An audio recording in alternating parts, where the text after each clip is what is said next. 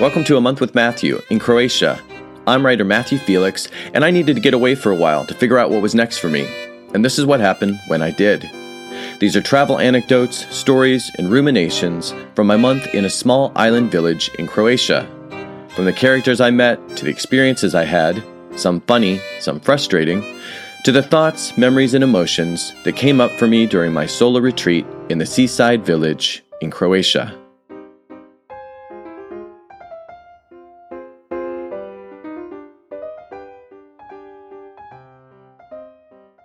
I made a lot of, I think, mostly vague references to the projects I'm working on here while I'm, you know, spending my month here in Croatia and how doing a lot of catch up, doing a lot of research on things that I'd wanted to research for a long time and have needed to learn about for a long time. I don't think, though, that I've been particularly specific about what I'm working on.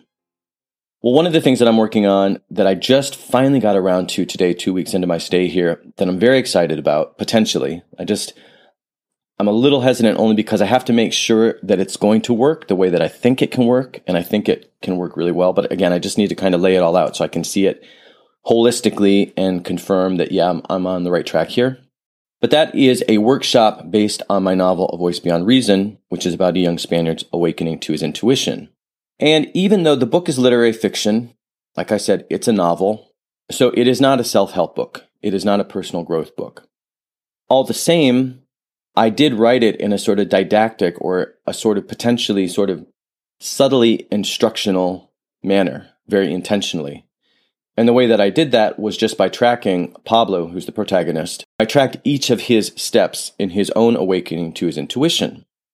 And so, in that sense, if you're paying attention or if you're just sort of passively absorbing his own experiences and his own evolution, his own coming into contact and waking up to his intuition, then hopefully, as in fact some readers have said, hopefully it helps you to get more in touch with your own intuition or wake up to your intuition or at a very minimum, you know, think more about it. Think more about your relationship with your inner voice and your intuition, which I think is just so, so fundamentally important because I think that that's, that's where truth lies, right? I think that so much of what we see in the world would not be happening if people were in touch with their inner voices and that inner truth, in touch with their hearts, in touch with what they feel in their bones.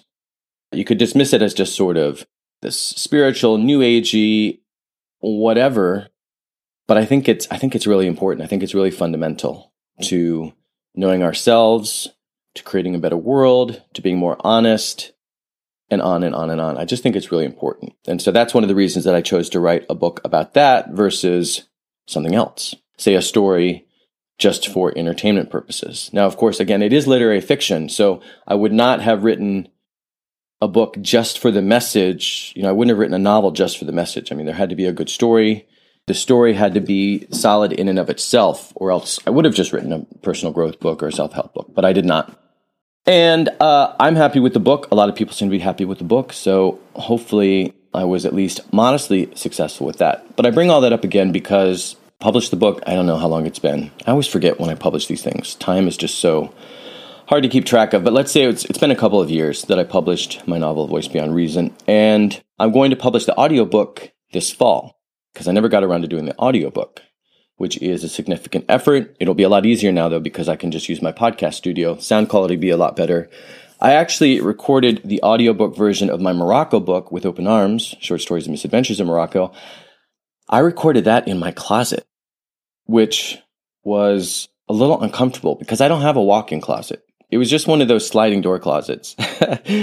and so I got this massive foam pad, like this, uh, this foam pad for that, you know, you use on your bed to make it softer. I got one of those and I set it on its side and I surrounded myself with it. And then I just stacked some boxes, put my computer on it, set the microphone up, and it worked fairly well. That being said, I do dread a little bit going back and listening to that audiobook because I also, and I know I'm going on a big tangent here, but I also did, I don't even know how many accents. And I also did voices not only with accents, but men and women's voices with accents. So I did an Australian accent, French accents. I don't know if I did any other accents. I think I did.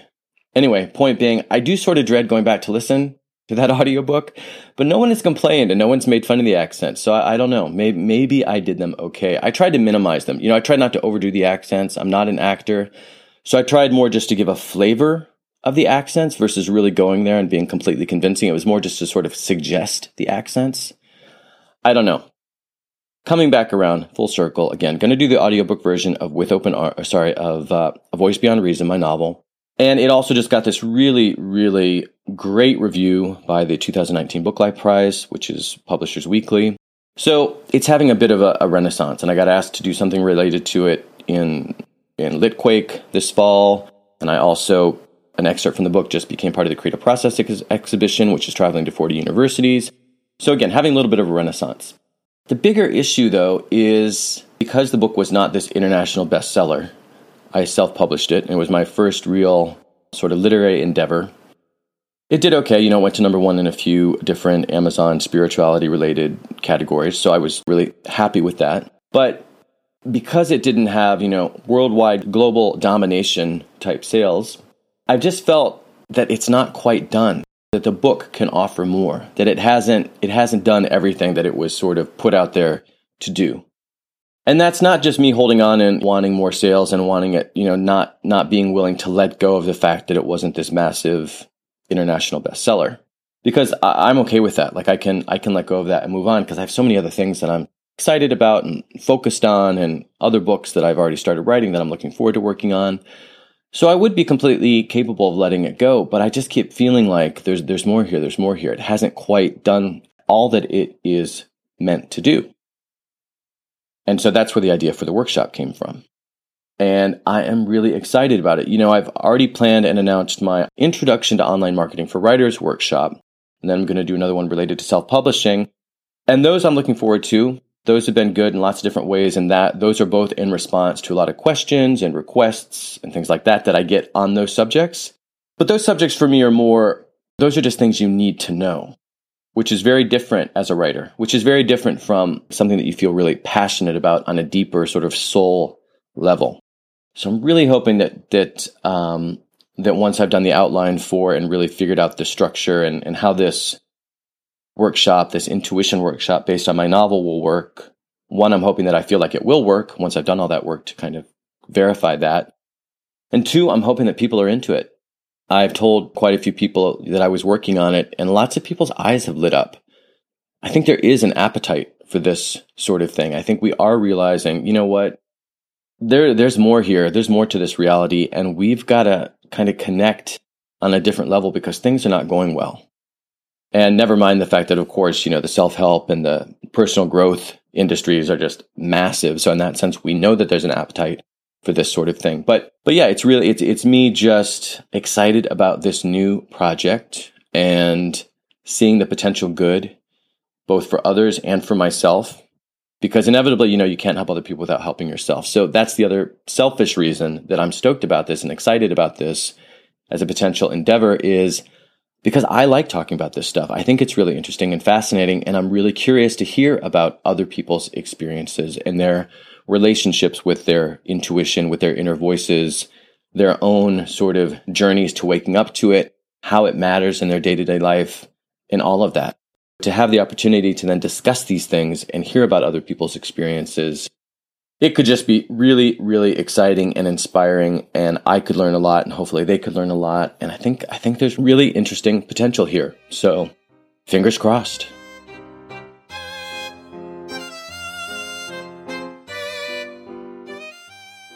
Another enjoyable interaction with my new friend Lidia today at the at the cafe.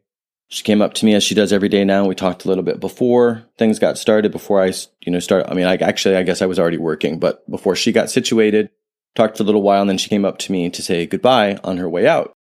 Well, as she did, or after she did, you know, we had an exchange, and I don't even remember at this point what we talked about. But then there was the the group of people, so the kind of stylish guy and a woman, I think is his wife, because now I've seen them together quite a few times. Really nice woman. And they're both really stylish and well put together, very friendly. They don't speak, seem to speak English, so I haven't really been able to talk with them. But anyway, Lidia goes over to them because they're at the table right next door, and Lidia knows everyone, so clearly she's from here, or at least has lived here or had a had a house here for a long time, part of the community.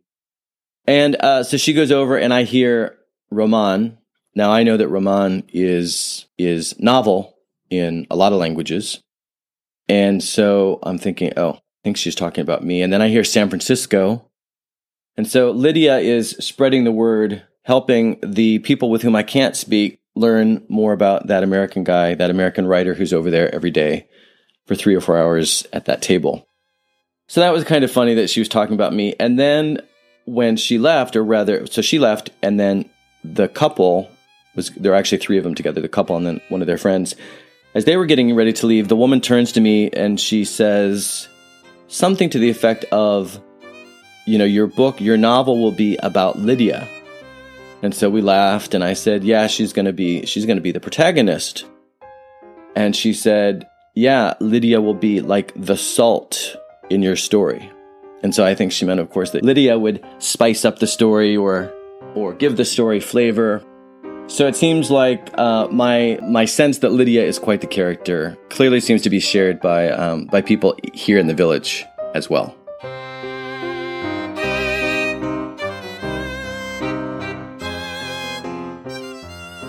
Thanks for listening. Please subscribe and check out MatthewFelix.com for information about my books, other podcasts, and much more.